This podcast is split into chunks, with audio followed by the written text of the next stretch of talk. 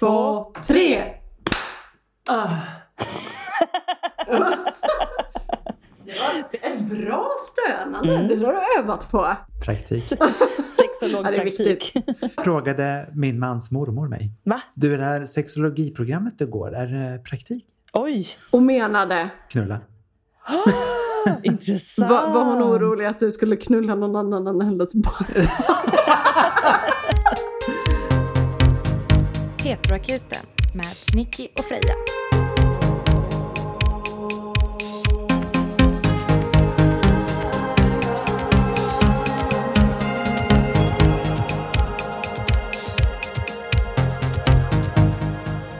Men finns det i Sverige sexterapeuter? Eller nu pratar jag sexterapeut som i, inte sexolog. Du förstår vad jag menar? Alltså du menar som typ är med när folk ligger? Ja, eller kan också vara aktiva i samlaget eller sexet.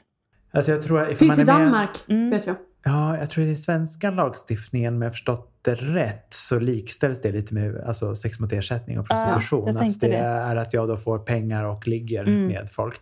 Men I Danmark vet jag att alltså, inom personlig assistans Mm. så kan det vara som någonting man hjälper till Exakt. med. Inte att man själv då, utan men eh, alltså handräckning. Ja. ja, Nej, för jag vet att i vissa länder så är det ju också att man själv kan vara den som är aktiv i sexet och samtidigt Mm. vägleda den som har Mm. betalat för tjänsten.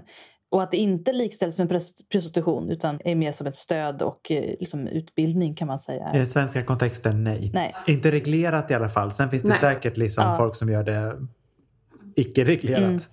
Däremot så vet jag några stycken ja, men, som jag följer på Instagram och sånt där som är i behov av assistans. Ja, men assistenten är ju inte med under tiden men till exempel om det behövs hjälp med Mm. att läggas på sidan, justeras Precis. Eh, under Just det. sex eller liksom förberedas. Men då Så kan man hjälpa till med sådana saker. Sexassistans än... Deltagande. Ja, I, precis. alltså och det är ju på ett sätt assistans i vardagen för det handlar Mm. ju inte om att du är med under själva sexakten. Men, men det, det handlar ju också om att du som assistent får välja det själv. Det är ingenting som du kan... Krävas på. Nej, precis. Nej, för jag lyssnar en del på en podd som... Gud, vad heter den nu? Dr. Dicks Sex Advice. Oj! Ett tips. jag undrar om den finns nu. Alltså, det här var nog tio år sedan jag lyssnade på den. Va? Fanns det Du podcast för tio år lyssnar sedan? en del på den podden och den fanns för tio år sedan. Han är en av de första prästerna i USA som kom ut som gay och då blev Mm. utfryst från sin kyrka. Och sen utbildade Ja. han sig till sexolog och nu har han, först, jag tror han haft en blogg, han har en praktik på något sätt och han har en podcast där han intervjuar andra, alltså man kallar det för sexarbetare, men folk som arbetar inom liksom sexologi och sexterapeutområdet. Ehm, Ja. Väldigt intressant. Och då intervjuar han många som är sexterapeuter just. Men det är inte det du är utbildad Nej. till. Nej, det är det inte. Jag är ju utbildad främst liksom, psykoterapeutiskt med Mm. sexologiska spörsmål. Mm. Så jag pratar Ja. om att ligga, men jag är inte med och ligger med dem. Nej. Då har vi rätt Ändå. ut de frågorna. Ja. Det var en lyssnare som frågade hur man får dig som sexolog. Hur anställer man dig? Hur anlitar man dig? Nu Som... kommer det att låta så divigt, men just nu tar jag inte emot nya klienter. Eh, men eh, på grund av för mycket att göra. Eh, men jag, man hör av sig till mig via min hemsida. Mm. kallenorvald.se kan man i alla fall ställa frågan. Men just nu tar jag inte emot nya eh, förrän efter sommaren. Nej. Och du ställer ingen i kö? Jag hade en kölista förut, men det tog för mycket tid att administrera. Mm. Som jag sen kom på att då kan jag använda den tiden till att ta emot folk Mm, istället. mm. Så då kunde jag ta emot en person liksom extra i veckan än att administrera. Och tänkte jag då gör jag mer världsnytta av det. Mm. istället. Ja. Så enda sättet att nå dig akut, det är ju via oss då. Just det. Så det. Jajamensan. Ja, så det Så vad tur att ni har skickat in så mycket frågor. Ja, väldigt bra. Och jag tänkte nu att vi skulle börja med den frågan som vi har fått i så många former. Okej? Och jag är också nu väldigt nyfiken på om Ja. det här är en av de vanligaste frågorna du får. Hur hanterar man att ha olika behov av närhet och sex? Den oändliga frågan i min relation. Ja. Vi har även fått kring ja, men om man har olika typer av libido. Mm. Någon vill ha mer, någon vill ha mindre. Mm, och mm. Det är ett stort problem. Hur gör man? Alltså delvis tror jag att första, det, absolut det främsta anledningen varför par hör av sig till mig, Mm. en har högre lust eller upplevda behov av närhet, sex. Jag tror första steget är att erkänna att det är så. Alltså att Mm. man också är, alltså erkänner att så här är läget just nu. Erkänna, eller erkänna, acceptera att det kommer alltid att vara så. En kommer ha mer lust än den andra. Mm. Att det är liksom totalt omöjligt att liksom vara så här jämlika i den sexuella lusten oavsett om det handlar om att göra själva sexet eller Mm. att vara nära. För det är ju det som är kruxet med lust. Det kommer att gå genom hela livet. Eh, och vi är ju generellt sett mer kåta under puberteten på grund av liksom hormonella faktorer. Mm. Sen blir vi olika kåta i perioder och mindre kåta i andra perioder. Eh, men om man liksom kan på något sätt hitta mönster när man är kåtare för att liksom krydda på det. Mm. Eh, och det kan ju vara på, det är inte helt ovanligt om jag ska generalisera nu, på semestern på sommaren Mm. när man inte har ett jobb eller studier att tänka på. När man är inte hemma Mm. På hotell. Mm. på hotell eller i Neutrala sommarstugan. platser, Eller, ja. ja, men lite så. När man inte är hemma. Ja. Och man blir mindre kåt när man har mycket på jobbet eller i skolan. Eh, ifall man har eventuella barn, hur de skriker. Eh, ifall man har husdjur som har en tendens att titta på Ja. när man ligger. Det kan ju också Ja. vara ett störande moment som vi vet. Nicky. Eh, och det, Ja, jag ska alltid hålla på och titta på när andra ligger. Nicky, du har ingen dörr heller. Det är omöjligt att ligga hos dig kan jag tänka mig. Nej då, det går. Det går. Fantasi. Ja. Eh, nej men alltså att hitta de här mönstren när det liksom funkar och när det inte funkar Mm. och försöka minska på när det inte funkar och krydda på det som funkar. Och vi kan ju inte heller liksom, eller jo, det- vissa arbetsplatser kan man i och för sig förhandla om mer semester. Ja. Men okej, men vad är det med semestern som gör att man blir kåtare? Eller mer sugen på närhet? Och det brukar ju ofta vara typ så att man upplevt kravlöshet, att man har mer tid, eh, att det är mer avslappnat. Och då tar man liksom de här beskrivande orden och tänker okej, men hur kan vi få det här att applicera det i våran Mm. vardag? Att vi liksom får sommarstugan också hemma på en torsdag Mm. i februari. Hur kan vi skapa liksom det ändå- och planera inför det så att det kan uppstå Precis. ja, med flit? Mm.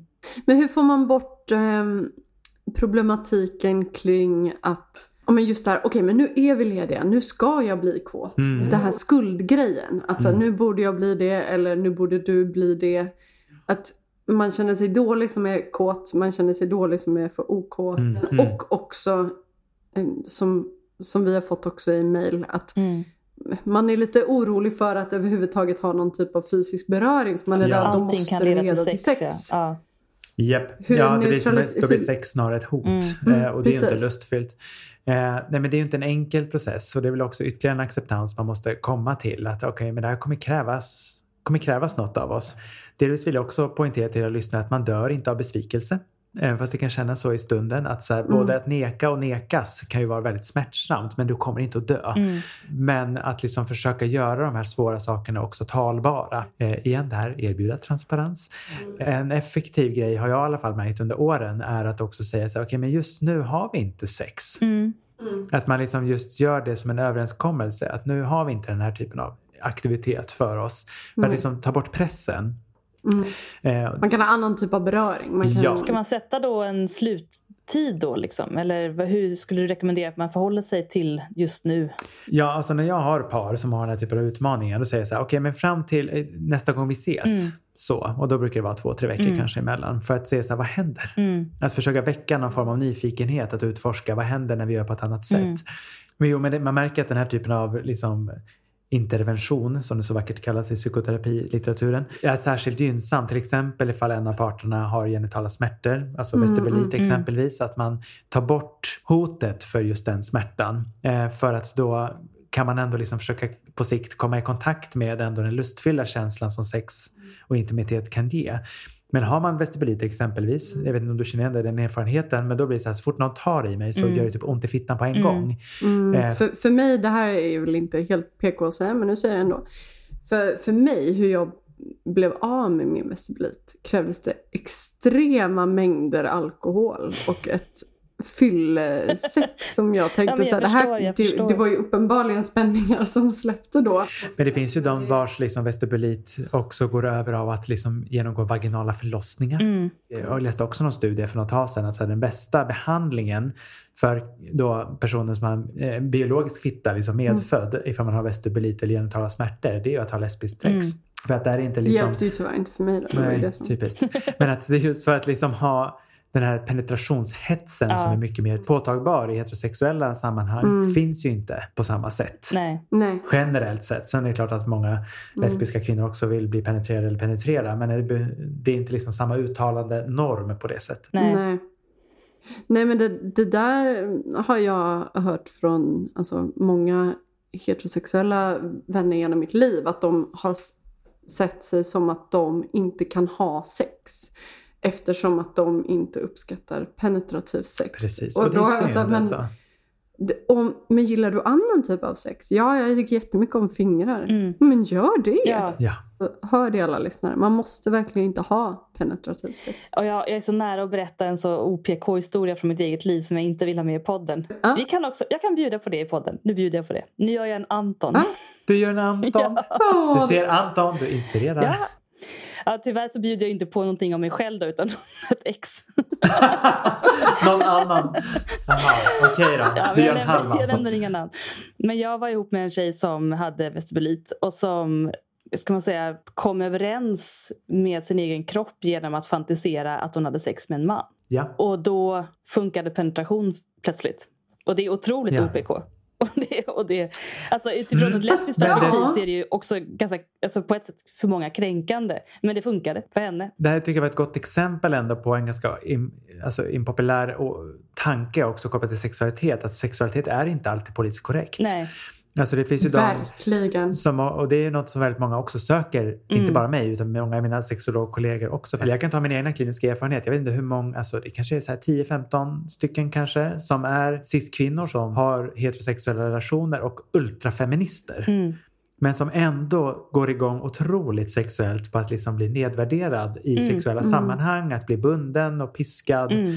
eh, och njuter av det och hamnar i en jättekonflikt i. Men det här är ju ett förtryck. Men det är väl just det man kan gå igång på också. Ja, just just att så här, det, det det, är här är Precis. Mm. någonting som jag inte borde gilla och just därför så blir det ju lite spännande. Lite Ja. som att ha sex på offentliga Till platser exempel. eller Det jag vill säga med det är att Mm. man inte heller blir sämre feminist för att man gillar lite smisk. Nej. nej. Det är ju en sak som man behöver förstå också att sexualiteten är en del av dig men det är inte hela du. Och Mm. samma sak som att så här, feminismen är också en del av dig men det är inte hela du alla gånger. Och sen är det väldigt stor skillnad på vad man faktiskt vill göra och vad man fantiserar om. För fantasin kan ju vara väldigt frigörande samtidigt som det kanske inte alls innebär att det är det man vill göra på riktigt. Ja. Men Ja. eh, så att ta hjälp av fantasin, liksom, om det funkar. Ja. Det spelar ingen roll om den är korrekt eller inte. Ja, men där säger du också en jätteviktig del av den sexologiska forskningen. Alltså uppåt 70 procent av alla sexuella fantasier som finns där ute vill inte någon leva ut, utan det är bara någonting för mig själv. Och jag skulle nog våga ändå säga att så här, men det är nog snarare uppåt 100 procent att vi alla har haft sexuella fantasier som inte är ett dugg sugna på att Mm. leva ut. Men en följdfråga på det som eh, frågan ändå handlar om, liksom, att ha olika typer av lust i en relation. Jag har hört flera gånger rådet prova ha sex varje dag oavsett ni vill eller inte. Liksom skapa en mer avslappnad relation ska man det då leda till på något sätt. Hur ställer du dig till Mm. det tipset? För jag vet att det är kontroversiellt och för vissa funkar det, för Ja. andra funkar det inte. Grundidén tror jag på. Varje dag tycker jag låter mycket. Jag brukar säga att så här, men vi kommer överens. Ta fram era kalendrar nu så gör, hjälps vi åt och titta lite på hur ser era liv ut. Ja, men på tisdagar spelar Ann-Charlotte basket. Okej, men då kanske tisdagar inte är bra. För livet fortsätter ju ändå. Men samtidigt så här, tid är ju allt vi har. Det handlar om hur vi prioriterar den. Ja. Men min erfarenhet då, lesbiska relationer, det är att i början av en lesbisk relation så kan man liksom ha timtals med sex. Just det här, it's a blessing and a curse, att tjejer kan få många, ty- många orgasmer eller bara ha lust väldigt, väldigt länge. Men då blir det lite som att om man då vill köra en snabbis på en kvart efter man har varit tillsammans i eh, ett par år, då känns det som att det är ett litet misslyckande. Och här är säkert flera av era lyssnare som reagerar på snabbis en Jag tänkte kvart. precis säga det. Det var en ganska lång snabbis. 'cause I don't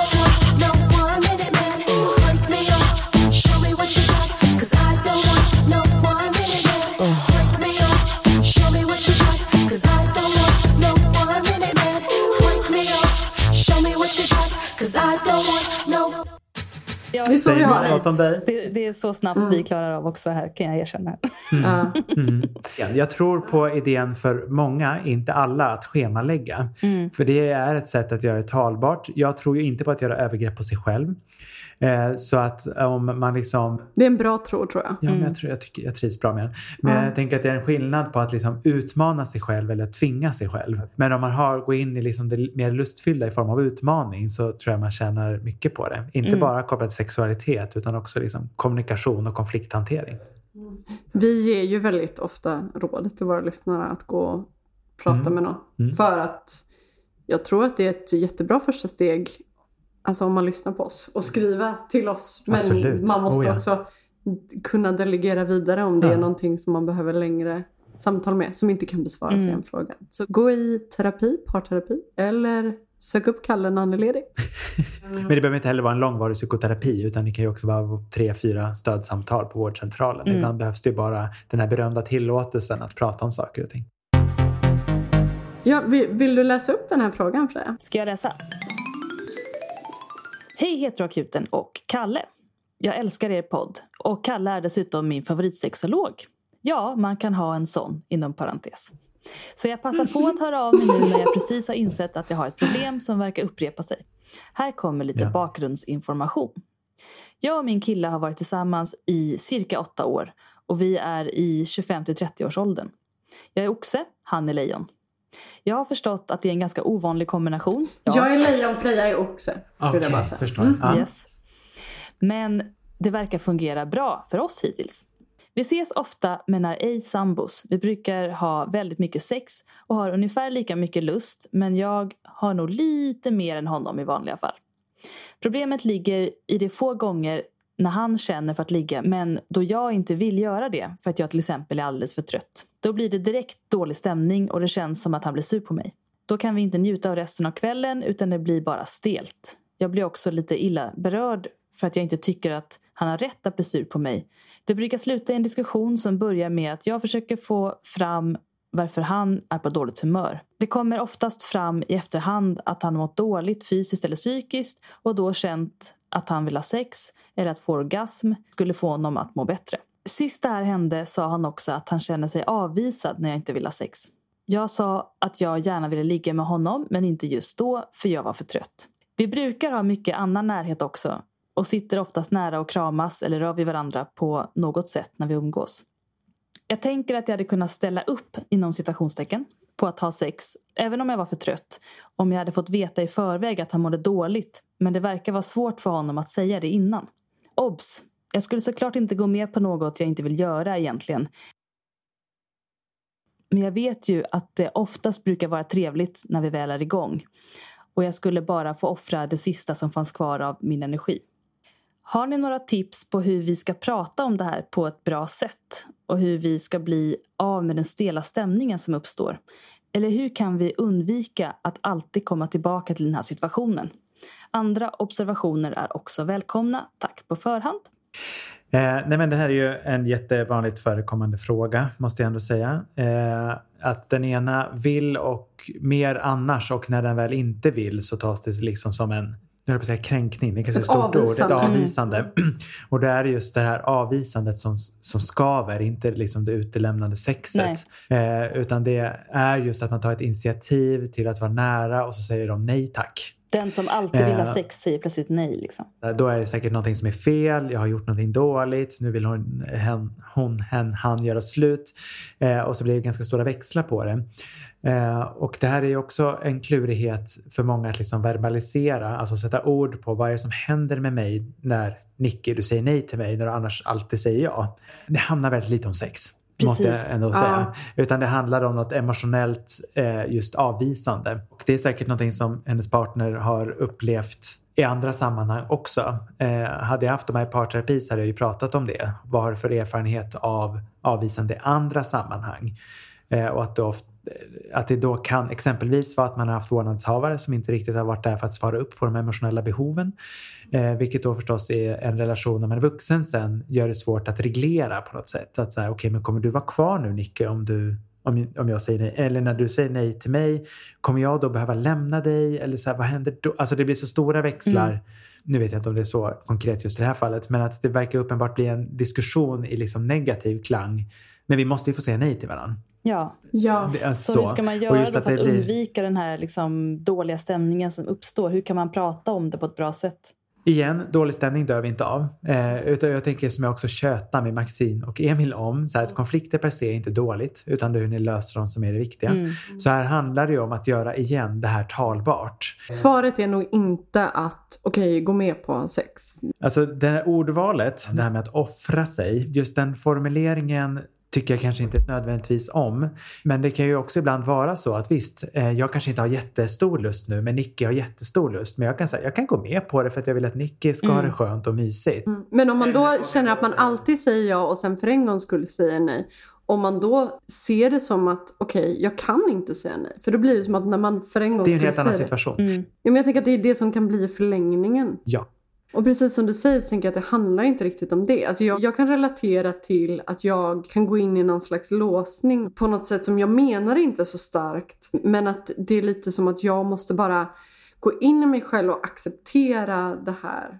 Men jag tänker att det här är ingen situation som hon behöver lösa Nej. genom att ha sex Absolut med honom. inte. För att jag tror att om det blir på det sättet, då kan det bli en destruktiv spiral. Mm. Hon sa också att det var Ja. få gånger, Ja. så jag tänker att det här är inget liksom jätteutspritt. Men som jag också pratade med, om med Susanna och Johan om i Gift första ögonkastet, att utgå från den egna känslan.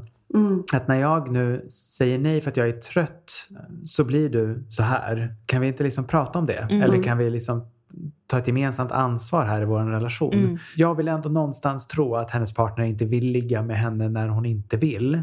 Nej. För det är ju inte, Nej. hör ju inte till vanligheten. Eh, sen vet vi att det sker ändå, men då kallar vi det för något annat. Mm. Men att försöka göra igen saker talbara. Och det kan vara Mm. svårt i en tvåsamhet att göra på egen hand. Och då finns det hjälp. eh, Familjerådgivningen Mm. till exempel. Eh, på vårdcentralen kan man också gå till.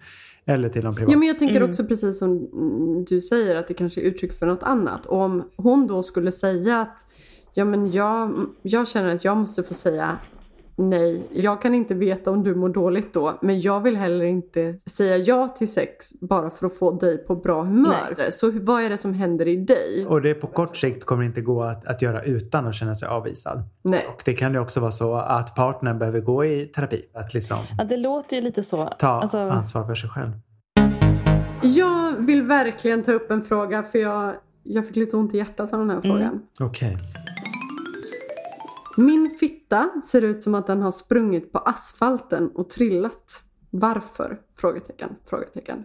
Jag antar att översättningen till det här är min fitta är ful. Okej, ja. Tack för klarheten. Alltså, genitalt självförtroende är ju någonting som är jättebra att ha. Alla har ju inte det. Jag tänker vi blir påverkade av väldigt många olika normativa system, alltså via film, populärkultur, pornografi etc. Hur liksom kroppar och kön ska se ut. Eh, och då bidrar det förstås också till dålig självkänsla och det här verkar ju vara en sån solklar sån grej. Eh, jag kan tänka mig att personen i fråga eh, upplever sina blygdläppar för långa eller för tjocka eller för stora eller att... För eh, ojämna. och det är ju det kruxet är att alla fittor ser olika ut. Mm. Och blir man matad med ett form av intryck så blir det ju också dessvärre så att det är Mm. det som formar ens verklighetsuppfattning. Bara det språket vi också har kopplat till intimkirurgi Mm. eller rakning, vaxning som jag vet att ni också har pratat om här. Alltså det är ju någonting... Eller eh, intimdeo ja, fy. som är det nya. Mm. Ha Gå inte dit. Nej. där. Alltså Nej. intimdeo är ett påfund för att tjäna pengar på människors osäkerheter. Ja, det är fruktansvärt. Eh, Fruktansvärt. och kan upp, slå upp dörrarna för liksom svampinfektioner och kronisk smärta. Mm. Så Ja. skippa intimdeon. Lyssna Sen kan man ha det i ljumskarna om man tycker det är jobbigt, men inte upp i fittan. Nej. Eh, men det här ser man ju också oavsett vilka genitalier man har så är det många som är osäkra på hur man ser ut. Mm. Eh, och det är så jävla synd. Alltså om man Mm. bara liksom för något sätt kan jobba med att det är okej att vara olika så skulle vi komma långt fram. Men det är ju någon form av drömbild. Men jag har svårt att tro att den här personens fitta är liksom dragen i gatan på det sättet som beskrivs. Mm. Utan Nej. att det ser säkert hur fint och inom citationstecken normalt ut som Ja. helst. Jag, jag vill verkligen, verkligen säga till dig, vår lyssnare, som lesbisk person, och nu kommer jag låta som Freja, som har haft sex med väldigt många personer.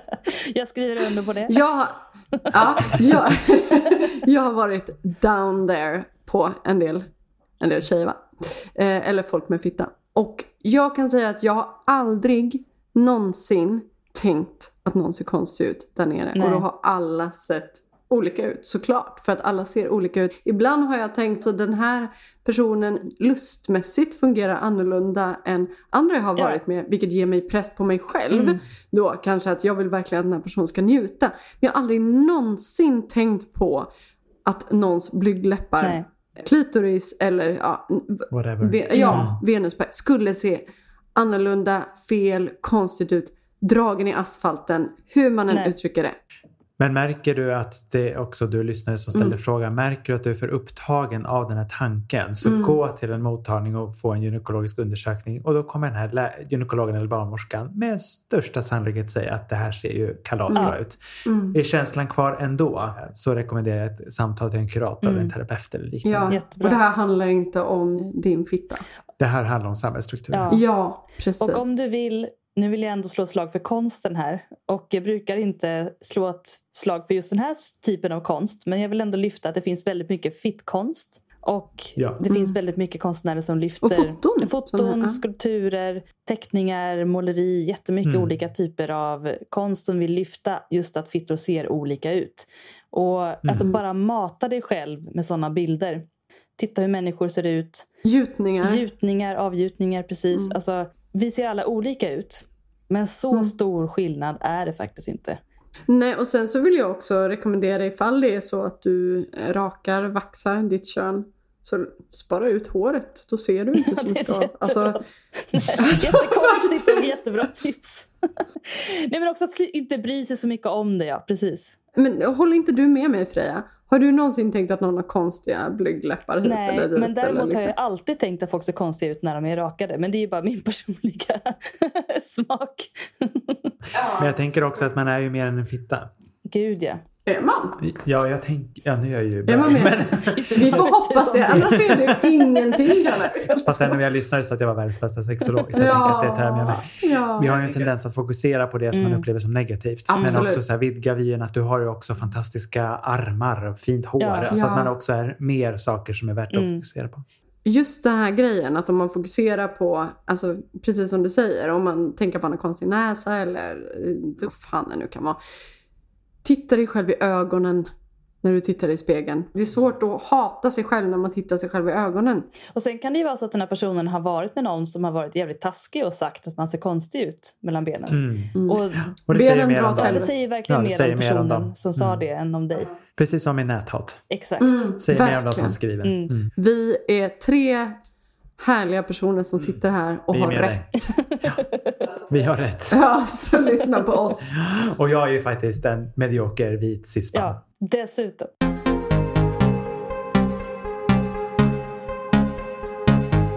Vill, vill du läsa den? Då Mm. blir folk glada. Jag är 35 år och lever med sambo sedan sex år tillbaka. Vad kan man göra när sexlivet är helt stendött trots att man inte har småbarn? Hur ska man göra för att få någon lust igen? Jag upplever att jag tappat alla kärlekskänslor för min sambo och vill inte ha sex längre. Vet inte vad man gör i sådana situationer. Alltså, alla kärlekskänslor är ju ganska starkt. Ja, och ingen sexuell attraktion. Då tänker jag att det inte är, kanske nödvändigtvis är relationen som du ska vara i. Man kan ju ha kär, alltså kärlekskänslor i form av vänskap.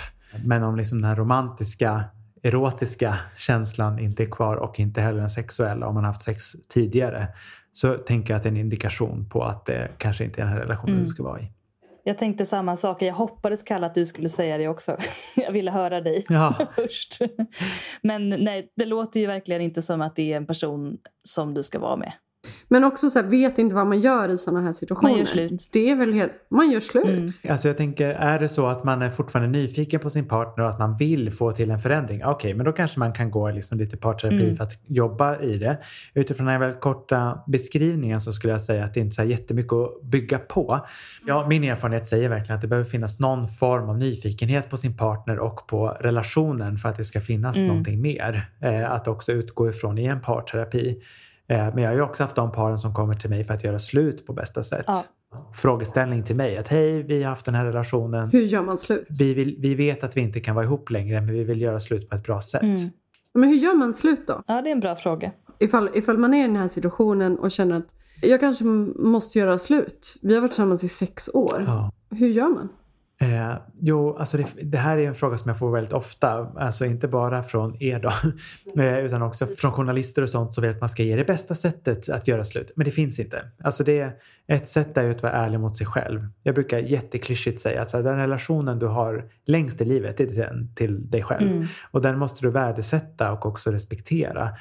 Och då kan det tyvärr vara så att någon annan blir sårad. Mm. Utifrån beskrivningen så här, det finns inga vad stod det, kärlekskänslor eller sexattraktion kvar. Nej, vad har man då? Man pratar om timing, när ska man bäst göra slut? Ska man vänta? Ska man prova igen? Men vad tror du på? Finns det en nyfikenhet? Nej. Nej, men då gör slut. Ja. Alltså det är också schysstast mot partnern att inte liksom ge falska förhoppningar på något Mm. sätt. Tycker jag. Och om man nu känner att okej, men det kanske finns någonting. Då, då tänker jag att ett tips också kan vara att testa att bo isär ett tag.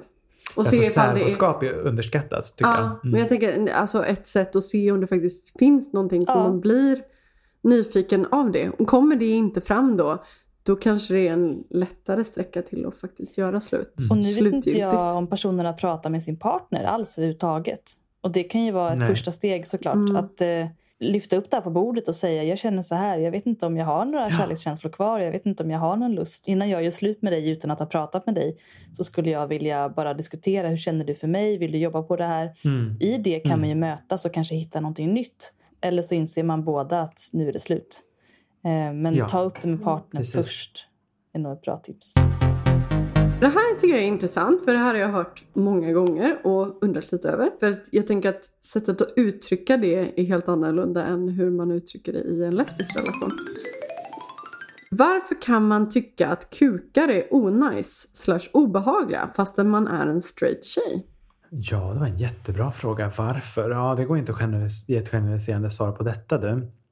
Men jag tänker att det ändå inte är helt ovanligt. Nej. Jag, får höra Nej, ofta alltså att jag tänker att så här, folk tycker man- att kukar är äckliga liksom. Men det kanske är för att man också ser men så här dickpic, som att man har blivit Så kan det absolut vara. överexponerad Jo, på men något så sätt. kan det absolut vara. Men jag tänker också att situation. bara en penis rakt upp och ner kanske inte så jättemånga säger ding och blir vrålkåta på bara Nej. att se en kuk. Liksom. Egentligen förknippat också med frågan om den här fitt-komplexet. Så men man är också mer än en Mm. kuk. Det Är du det? Ja. Men att, men att just, är världens bästa sexolog. Eh, det är, jag tänker också att det är också en helhet för den här kuken sitter ju fast på någon. Mm. Ja. Som det också förstås spelar någon roll. Men bara en kuk rakt upp och ner, nej men det tror inte jag kanske är majoritet de som går igång på. Nu ska man inte utesluta det förstås, men att det är nog fler som går igång i en helhetsperspektiv så. Om man inte är lesbisk och kollar på heterosexuell porr, inga namn nämnda. Din kompis.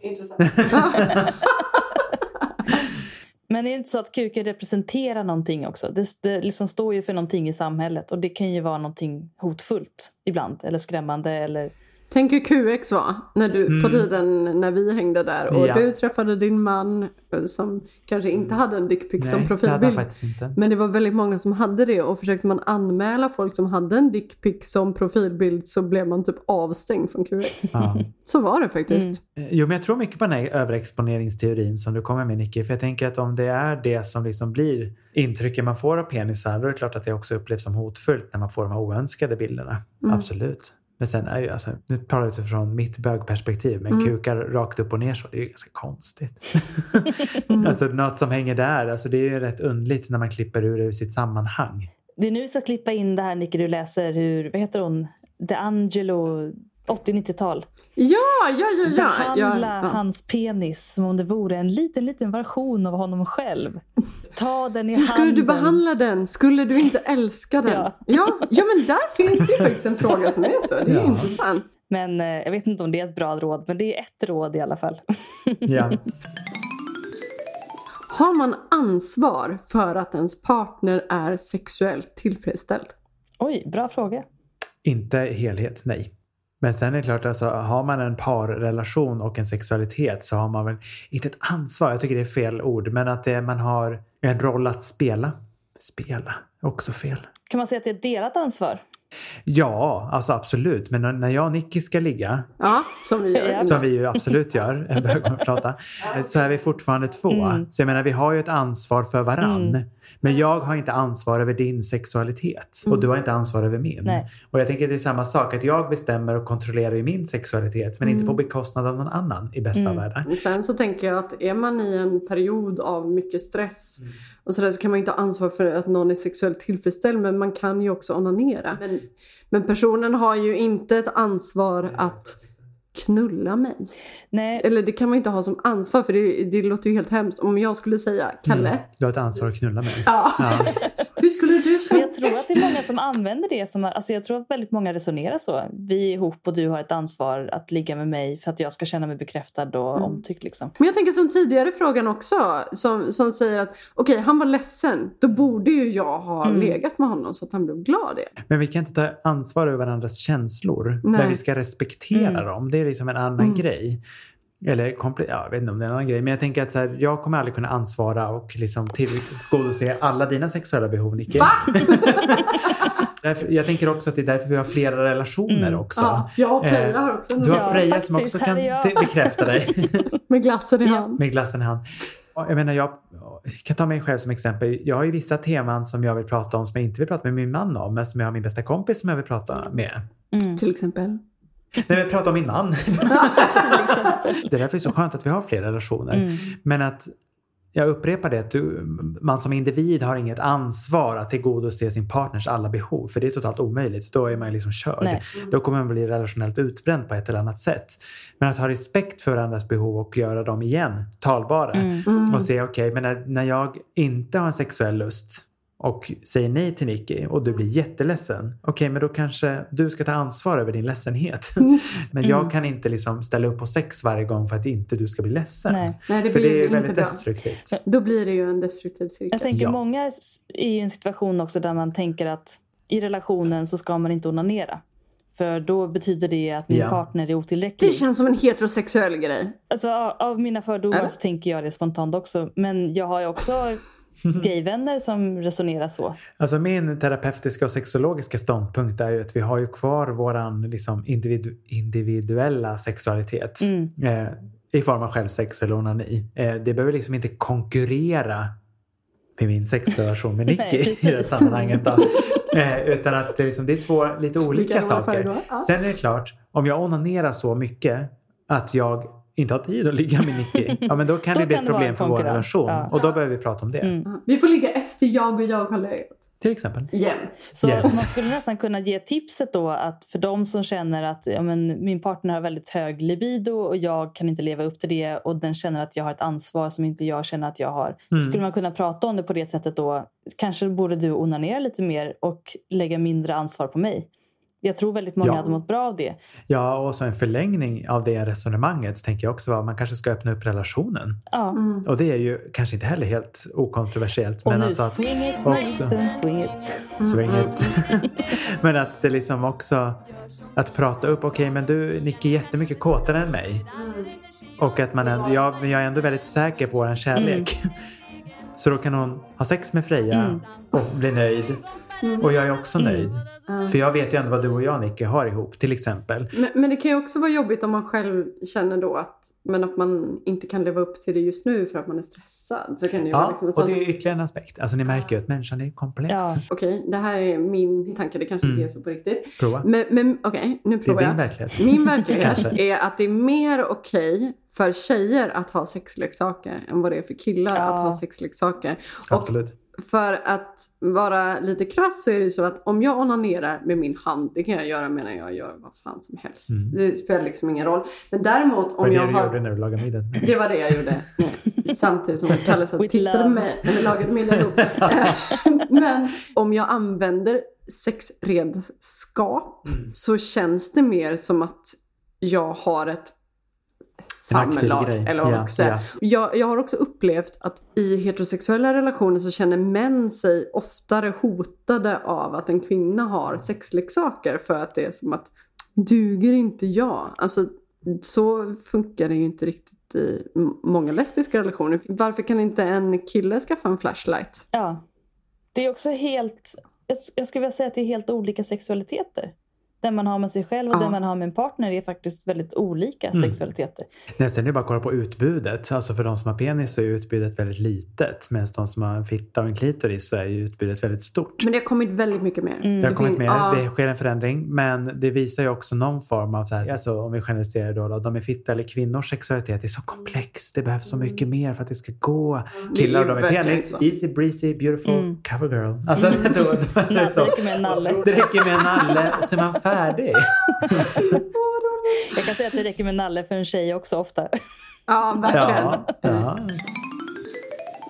Är det någon större skillnad på de sexuella problem som par i samkönade och icke samkönade relationer har? Nej. Inte? Klart. Nej, mycket handlar, i, alltså det är universellt. Det är ju det här med bekräftelse igen. Eh, med låg lust kontra hög lust. Eh, och att man gärna liksom vill vara tillsammans på den höga lusten. Eh, eller att den med hög lust vill att den låga ska komma upp. Eh, Men jag tänker att det är en orättvis beställning på något sätt. Utan man behöver ju ha den här berömda kompromissen och mötas någonstans. Eh, och igen acceptera att lust är något som kommer och går, blir lite och mer perioder av livet och att det inte är absolut. Det skulle jag säga är det generella. Sen, eh, de i samkönade relationer har ju också här avbrett med minoritetsstress som gör att liksom relationen i sig kan skapa en stressreaktion i förhållande till liksom övriga samhälle. Eh, Ifall man inte har kommit ut till exempel eller ifall man har haft svårt att komma ut eller man har en familj som inte är accepterande. Då kan ju det också sätta käppar i hjulet för sexlivet. Alltså skam är ju inte direkt den mest lustfyllda känslan utan den hämmar just ju snarare och då gör det svårt att liksom ge sig hän i sexuella sammanhang. Vad är det vanligaste som män känner sig osäkra på i sängen och kvinnor och icke-binära? Om vi ska kolla forskningsmässigt så är ju icke-binära inte en grupp man har studerat vidare mycket. Eh, som vanligt. Det är ju egentligen den binäriteten och binära uppdelningen på kön som man forskar på. Men om vi kollar på min kliniska erfarenhet då. Jag, jag som är inbjuden till heteroakuten Ja, och pratar om det här. Så tänker jag att icke-binära personer så handlar det om acceptans. Eh, Och igen, språkets makt. Att man kanske vill titulera vissa delar på kroppen på något som inte speglar liksom den biologiska kroppen. För cis-killar så är det ofta att man är rädd att tappa erektionen. Eller att man tycker att ens penis är för liten. För cis-tjejer så handlar det ofta om, igen, blygdläppar som är för stora. Usch vad hemskt. Jag tror verkligen att det problemet hade minskat om färre personer rakade sig. För då ser man ju inte ens det. Det är, jag tyckte det var ett ganska rimligt förslag på insats att låta Ja, håret växa lite. Det är också snyggt. Alla tjejer där ute. Det är Let it jättesnyggt. grow, let it grow. I got hair. Show it, show it. Men också den här, igen, prestationen. Alltså den är ju, Mm. går över alla könsgränser. Att man vill prestera sex istället för att uppleva sex. Mm. Och det är synd. Det är så många bra här. Eh, Det är för att ni har så många bra lyssnare. Ja, visst är det. Vill du läsa det? Ja, Okej. Men gud, ge mig alla långa. Nej, men den var inte lång. Den var jättekort. Ja, det är definitionsfråga vad som är långt och vad som är kort. Hej! Jag har svårt att våga uttrycka mina behov i relationer, både i kärleks och vänskapsrelationer. Jag är rädd för att uppfattas som krånglig eller krävande och det blir lätt snarare så att jag anpassar mig för mycket till den andra personen på bekostnad av mig själv.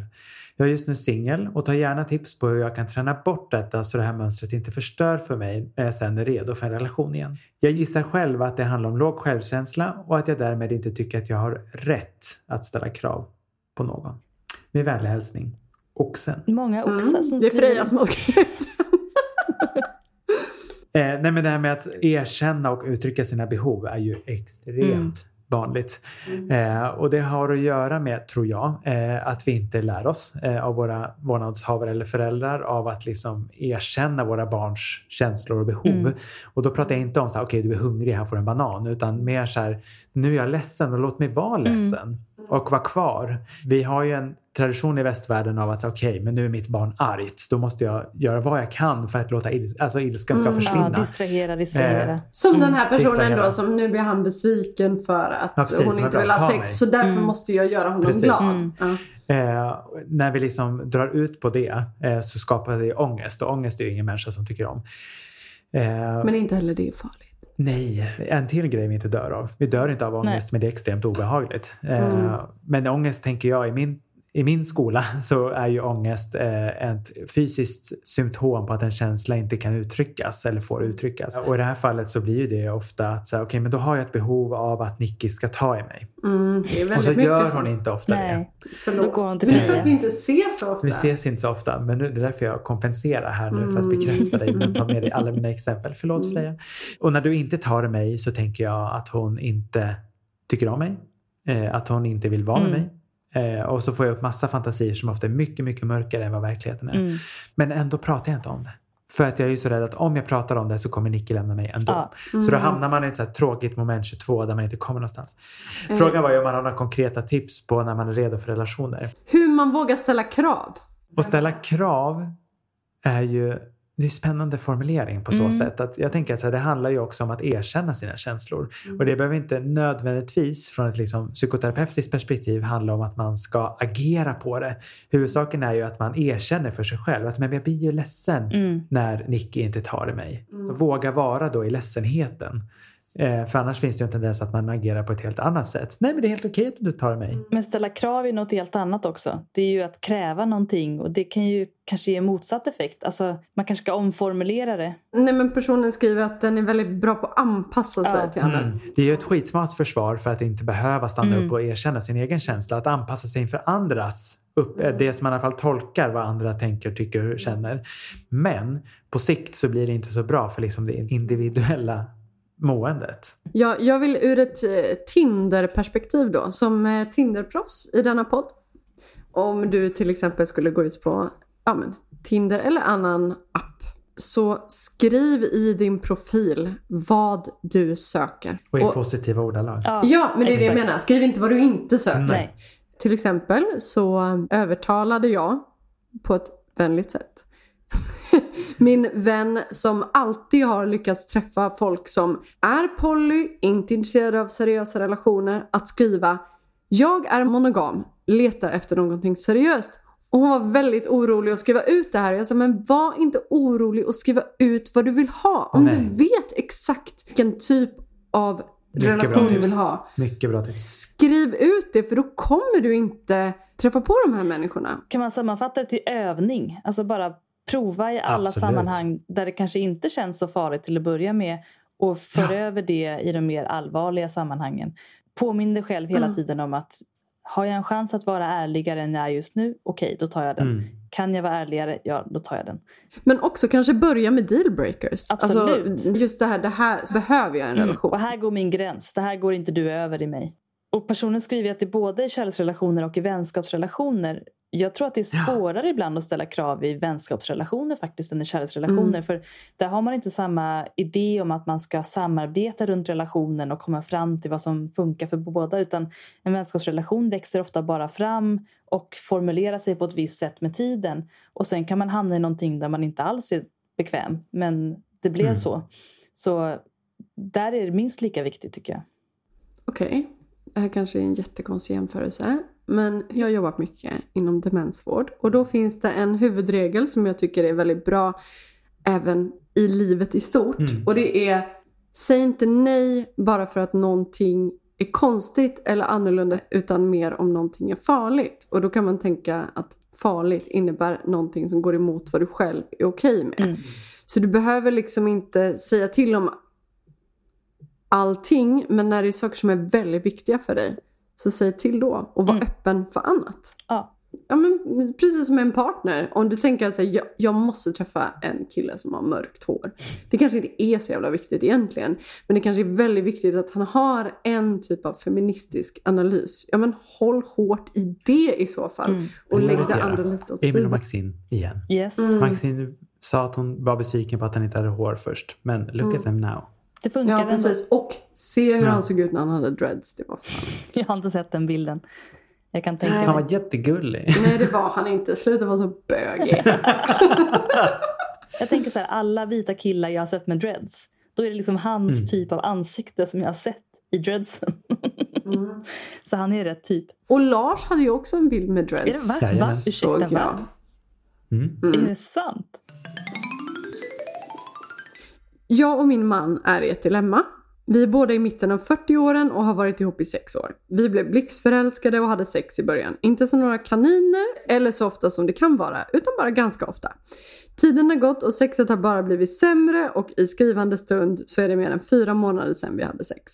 För mig, kvinnan, eh, har sex alltid varit väldigt, väldigt viktigt. Både för att hålla energin uppe i en relation och för att känna mig åtrådd och bekräftad eh, som partner.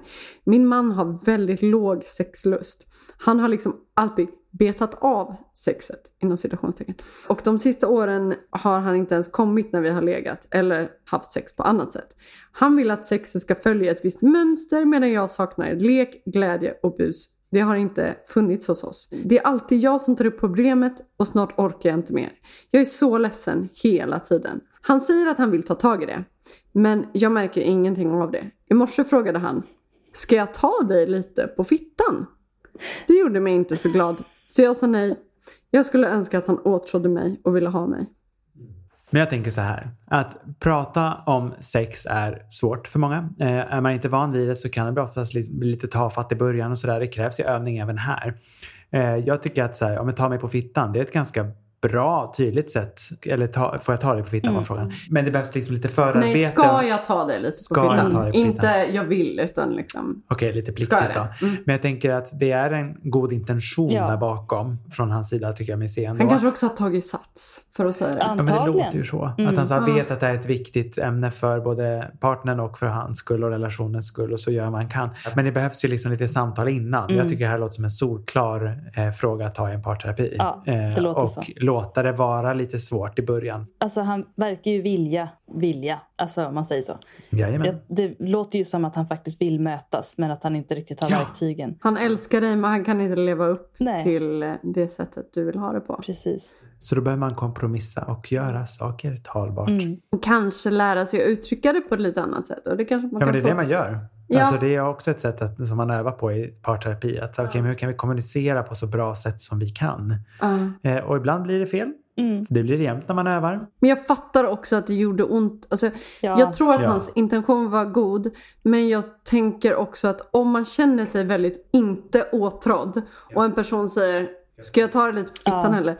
Lite trött sådär. Då gör det nog bara väldigt Mm. ont i en. Det blir en kränkning Nu nästan. vet vi inte riktigt tonfallet utan nu går vi in med våra tolkningar hur det lät. Men även om man sa Ska jag ta det lite på fittan? Så blir det inte bättre. Det är inte-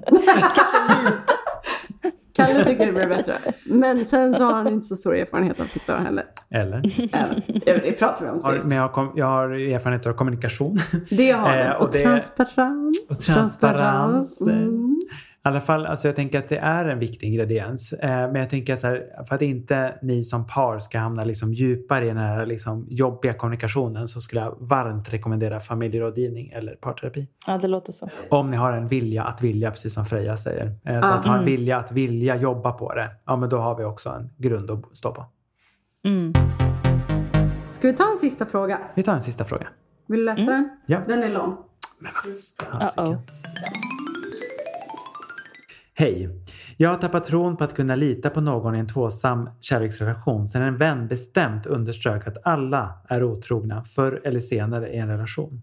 Vi har för mycket av det djuriska inom oss som måste komma fram och det är bättre att tolerera och acceptera otrohet än att inte göra det.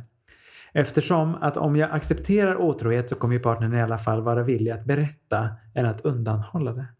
Jag verkar enligt henne vara hjärntvättad av kyrkans indoktrinering av monogam tvåsamhet och att jag borde öppna upp för att det är naturligt att attraheras av andra och att sex inte behöver betyda något. Ja, jag fattar att vi attraheras av varandra, men om det är uttalat i en tvåsamhet att otrohet, typ hemliga chattmeddelanden, kyssar, sex etc. inte är okej och att det ändå sker, ska jag bara acceptera det även om det faktiskt inte känns okej? Är jag den sista på denna planet som vill leva monogamt? Jag verkar uppenbarligen ha missat något.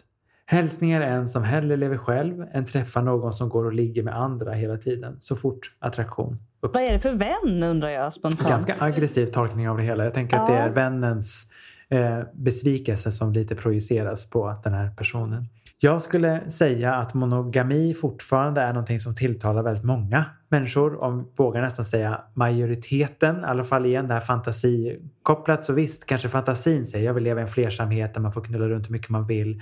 Men i praktiken så är vi nog majoriteten människor som önskar leva monogamt. Och jag som ändå jobbar relativt normmedvetet eller normkritiskt menar ju att, så här, att leva monogamt behöver inte per automatik vara något dåligt.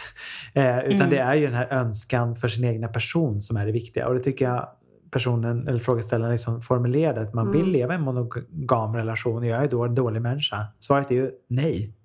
Du är ju en Nej. människa som har dina önskningar och behov av en relation. Skriv att du är monogam på Tinder, Nickis anmärkning. Ja, Mm. håller helt med.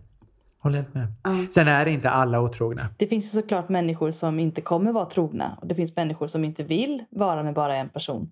Men det behöver inte betyda att du behöver vara med den personen. Nej, precis. Men också att vara poly innebär inte att du går bakom ryggen på din partner och ligger med massa människor och är otrogen. För då är du fortfarande otrogen. Ja. Alltså även om du är flersam i en relation kan du fortfarande vara otrogen och gå Precis. bakom ryggen på någon. Ingen vill att någon går bakom ryggen på en oavsett om man är poly eller monogam. Precis. Utan Nej. då behöver man hitta helt andra sätt att kommunicera kring sin relation. Mm. Eller man behöver Mm. alltid hitta sätt. Ja. Precis som du sa i Gift vid första ögonkastet. Man behöver hitta sitt eget språk.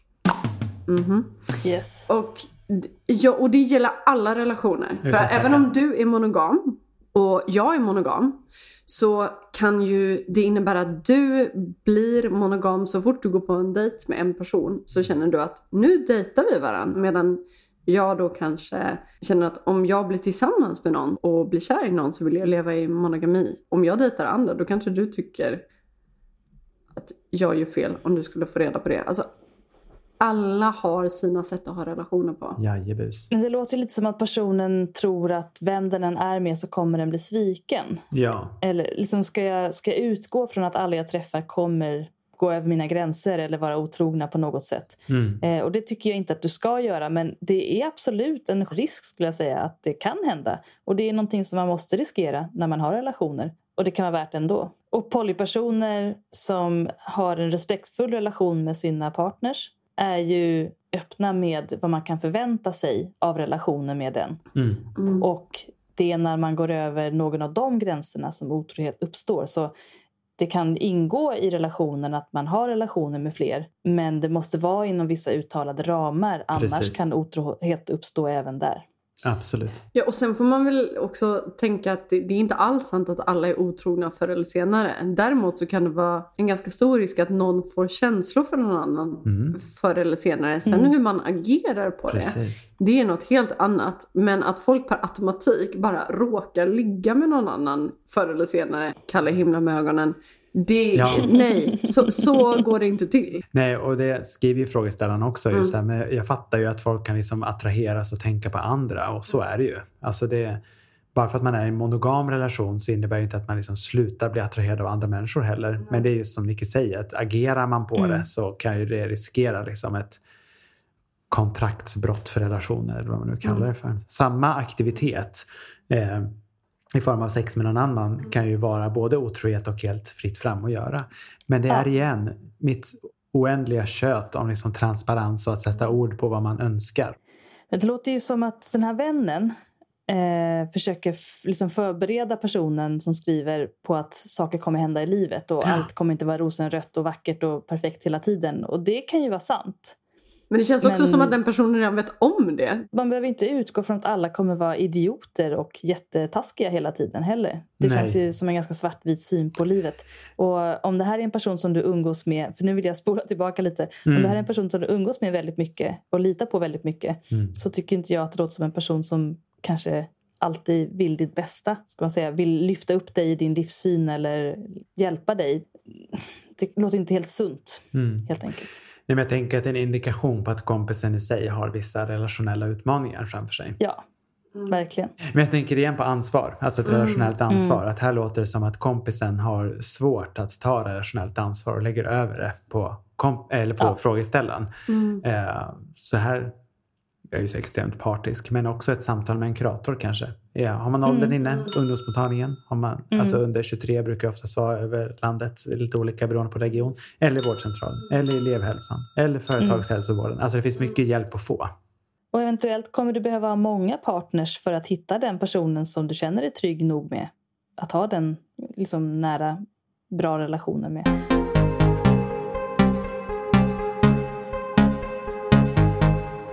Alltså vi är så gulliga. Alltså kolla vad vi är söta. Alltså vi skulle vara snyggt par. Ja. Ja. Eh, och, Jag gråter blod här. Ja, Vad roligt det var, Kalle. Det var så Ja, fint att komma vill jag igen. tillbaka. det blir roligare och roligare för varje avsnitt. Alltså jag är ju timanställd på heteroakuten. ja, Men jag får ingen lön. Men det vill få till sämsta extrajobbet. Nej. Ja, Nej men det här var ju fantastiskt. Jag tycker så mycket om er. Det kommer gärna tillbaka. Ja, ja, och vi vill... vad roligt. Jag har aldrig längtat efter sprutor så mycket som nu. Nej. Så, så fort jag har två så kommer jag till er. Yes. Härligt. Åh ja, du är hemskt välkommen. Och vi borde ha en fest, Nicky. I sommar, Spritfest. utomhus. Du och jag har haft det förut. Många Jag brukade kalla dem för spritfest, men nu blir det väl en mjödfest då gissar jag. Mm. Jag kommer få sjunga sånger, vi grillar, vi har det mysigt i trädgården. Jag vill bara lobba för det här nu. Jag kommer byta klänningar fem Mm. gånger under kvällens gång. Personalfest. Mm. Mm, verkligen. Gud, tänk om vi skulle få in bara alla som har gästat Heteroakuten. Vilket jävla gott gäng. Ja. Det Oj. har varit väldigt roligt. Vilken jävla fylleslag det hade blivit alltså. Vilken glädje. Gratis fylleslag ska jag säga. Jag Ja. kommer med tre tunnor. Och jag kän, känns väldigt tryggt att din lugg är Jämnt lite mer symmetrisk än när du kom. Vi klippte mig lite i pausen. Jag tänkte det. Jag, för jag såg nämligen tänkte den där lilla sprutten innan, men Ja. den försvann. Men det hade inte jag tänkt på då på två veckor. Men Nej. kommer jag hit er lesbiska vision och så ser ni mig. Ja, tack för allt, Kalle. Tusen tack. Ja. Och ni som inte har fått svar på era frågor, vi hann inte med allt. Men vi hann med mycket. Nej. Ja. Det gjorde vi Vi kämpade ska jag säga. Nu får vi önska Nicky lycka till med att klippa detta. Åh gud, sjukt bra. Mission bön för impossible number 17. Det blir värt det. 100 procent det blir det värt Ja. det. Du får visualisera i öronen när jag imiterar ett heterosexuellt penetrerande samlag. Oh, Eller hur var det? yes. Ja, ja, ja, kan du inte göra ett riktigt stunt så kan jag loopa det. Bra, Kalle! Oh la la la la. Det ligger som en liten loop där. Bra, puss och kram. Nu måste jag gå hem och sova. puss. Puss Frison!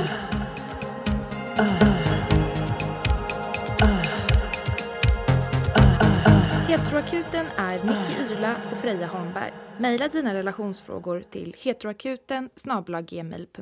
Musik och ljudmix av Nicky Irla.